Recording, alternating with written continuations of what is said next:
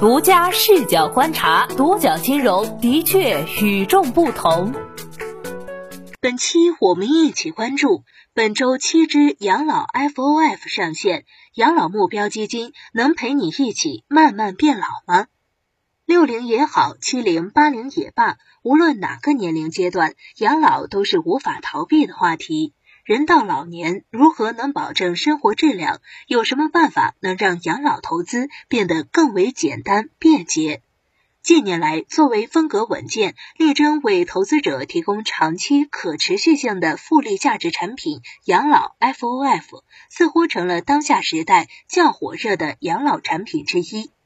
本周市场上又上新了七只养老 FOF。问的数据显示，目前共有一百四十五只养老 FOF 产品，规模超八百亿元。自二零一八年首支养老 FOF 成立以来，绝大部分养老 FOF 都实现了盈利，整体投资回报为百分之三十四点一六。家住上海的刘阿姨今年五十岁了，平常她就有理财的习惯。今年刚好买的部分理财产品到期了，他就想换一种产品。听朋友介绍说养老 FOF 收益还不错，刘阿姨就很心动，也想买这种养老 FOF 的产品。在网上找了找相关的产品，刘阿姨看得云里雾里，只知道这是一种养老理财产品，风险比较小。但是到底什么是养老 FOF，该买哪种，还是不太清楚。聊养老 FOF 之前，先来了解一下 FOF 是什么。FOF 即 Fund of Funds，基金中的基金，和其他开放型基金以股票、债券等有价证券为投资标的不同，FOF 的母基金以基金为投资标的。简单来说，FOF 就是一个基金组合，奉行不要把鸡蛋放在同一个篮子里的原则。养老 FOF 是 FOF 的一种，指养老目标基金，是以追求养老资产的长期稳健增值为目的的公开募集证券投资基金。而且，二零一八年证监会发布的《养老目标证券投资基金指引》中明确提到，养老目标基金应当在基金名称中包含“养老目标”字样，且反映基金的投资策略。其他公募基金不得使用“养老”字样。二零一八年九月，由华夏基金发行的首支养老 FOF“ 养老华夏二零四零”三年成立，目前基金规模一点一六亿元。成立以来，回报百分之六十八点五八。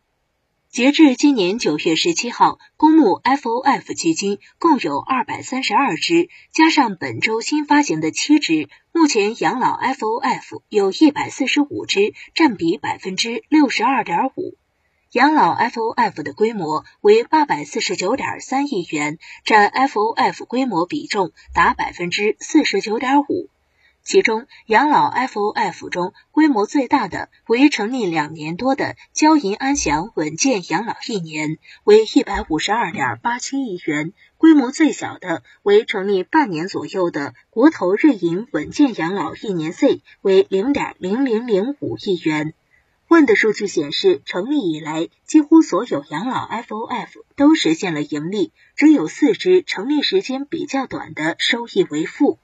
其中，投资收益为百分之五十及以上的有二十二只，投资收益超百分之三十的有五十一只。成立以来，整体投资回报为百分之三十四点一六。今年以来，截至九月十七号，养老 FOF 整体投资回报百分之五点零一，整体表现稳健。其中收益超百分之十的有九只，而同期上证指数今年以来回报百分之四点零六，沪深三百回报百分之负六点八二。公募基金二零二零年报数据显示，养老 FOF 中个人投资占比超百分之五十的有八十七只，个人投资者整体占比超七成，是购买的主力。一位公募人士表示，对于投资经验匮乏或没有时间分析市场的投资者来说，养老 FOF 是一种很好的投资方式，适合长期持有或定投。与普通的 FOF 相比，养老 FOF 有几个不同之处。管理人的要求方面，对母基金也即对 FOF 管理人的要求比普通的要求更高。基金经理应该具备五年以上投研经验，或者具备五年以上养老金或保险资金资产配置经验，并且还要业绩稳定，没有管理失当行为。流动性方面，养老 FOF 有封闭期，最短持有期限应当不短于一年，一般为一年、三年或五年。普通 FOF 可设置封闭期或持有期，也可以不设置。权益仓位规定方面，养老 FOF 定期开放的封闭运作期或投资人最短持有期限不短于一年、三年或五年的基金，投资于股票、股票型基金、混合型基金和商品基金等品种的比例，合计原则上不超过百分之三十、百分之六十、百分之八十。普通 FOF 没有特别要求。养老 FOF 一般分为两类，一类是目标日期型，一类是目标风险型。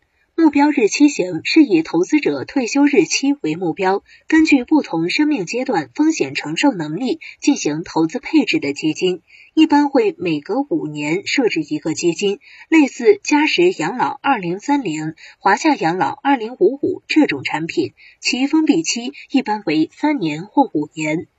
随着目标日期的临近，会逐步降低股票基金、偏股混合基金等权益类资产的配比，增加债券、债券基金等非权益类资产。投资风格从进取、稳健转变为保守。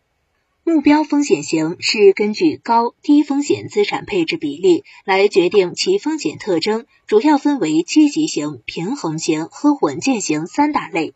稳健型的权益类资产配置上限为百分之三十，在三种类型中风险最低。目标风险型基金产品中包含稳健、积极、平衡等字样，例如华宝稳健养老、广发均衡养老、兴全安泰积极养老等。目标风险型的封闭期一般为一年或三年。随着我国人口老龄化程度不断增加，养老成了大家比较关注的问题。中国发展报告二零二零：中国人口老龄化的发展趋势和政策显示，二零零零至二零一九年间，六十五岁及以上人口占比从百分之七上升至百分之十二点六，这一比例在二零三五年将达到百分之二十二点三，老年人口数量将超三亿。我国的养老体系基本分为三大支柱：养老保险、企业年金和个人补充养老金。当前第二支柱和第三支柱规模较小，发展较为薄弱，而养老 FOF 作为第三支柱的内容，可以由消费者自己选择购买。作为一种创新的基金品种，养老 FOF 具有理财和养老保障的双重属性。太平洋证券研究员徐玉宁表示，对于基金投资者，波动率和回撤直接影响其投资收益的实现。养老 FOF 的低波动率和低回撤的特点，能给投资者带来更好的投资体验。不止像刘阿姨这样的中老年人，不少年轻人也在为养老做准备。有网友称，养老要从现在抓起。还有网友表示，不要问我老了找谁来养，我买了某某产品自己养。投资当然可以，但还是那句话，投资有风险。购买养老 FOF 也有亏损的可能。问的数据显示，今年以来有七只养老 FOF 产品出现了亏损。基金产品页面上会有中风险或中高风险的提示，可根据自身的风险承受能力进行选择。另外值得注意的是，养老 FOF 有封闭期，基金募集成功之后，基金合同生效后进入封闭期，在封闭期不能买入卖出。所以要合理规划自己的资金。你有购买养老 FOF 产品吗？收益如何？欢迎留言讨论。好的，以上就是本期的全部内容，谢谢收听，咱们下期再见。